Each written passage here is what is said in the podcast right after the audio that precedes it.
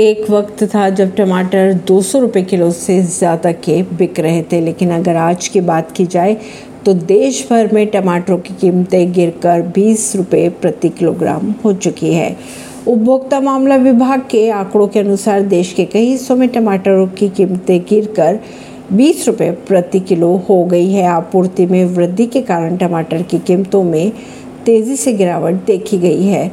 दरअसल, अनियमित मानसून और आपूर्ति में कमी के कारण इस महीने की शुरुआत में टमाटरों के दाम आसमान छू रहे थे। परवीन ऋषि, नई दिल्ली से।